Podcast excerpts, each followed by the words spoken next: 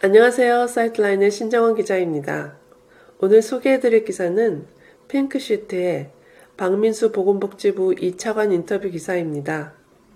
박민수 차관은 정부의 혁신적 R&D 우선순위, 목표 달성을 위한 과제, 바이오 제약 투자 심리 악화에 대한 대응책, 신약 개발 지원을 위한 규제 혁신 등 다양한 이슈에 대해 설명했습니다. 한국은 의료 데이터 기반 혁신을 뒷받침하는 뛰어난 ICT 역량과 함께 이 분야의 우수한 인재를 보유하고 있는 것으로 평가받고 있습니다.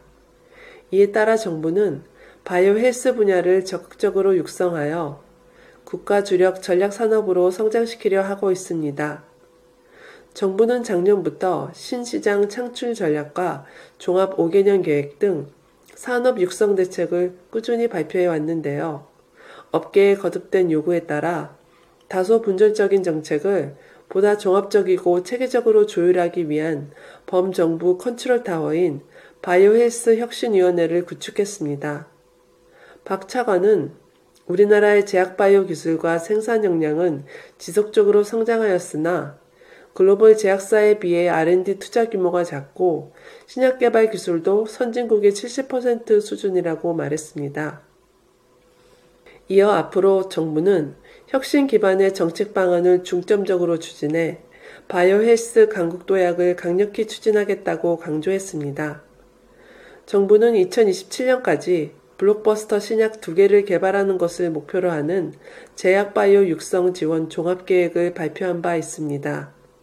R&D 투자 확대, 투자 및 수출 지원 강화, 제약 바이오 인력 양성 및 규제 혁신, 인프라 확충 등 4대 전략을 바탕으로 정책을 추진 중입니다.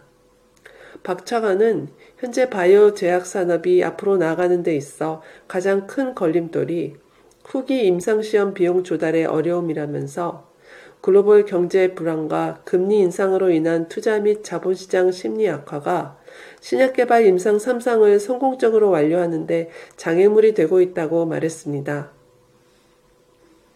지난 몇 년 동안 국내 제약바이오 분야의 자금 조달과 아웃라이센싱 거래가 급격히 둔화됨에 따라 정부는 정책펀드 조성 및 세제 지원과 같은 투자 활성화 대책이 필요하다고 보고 있습니다.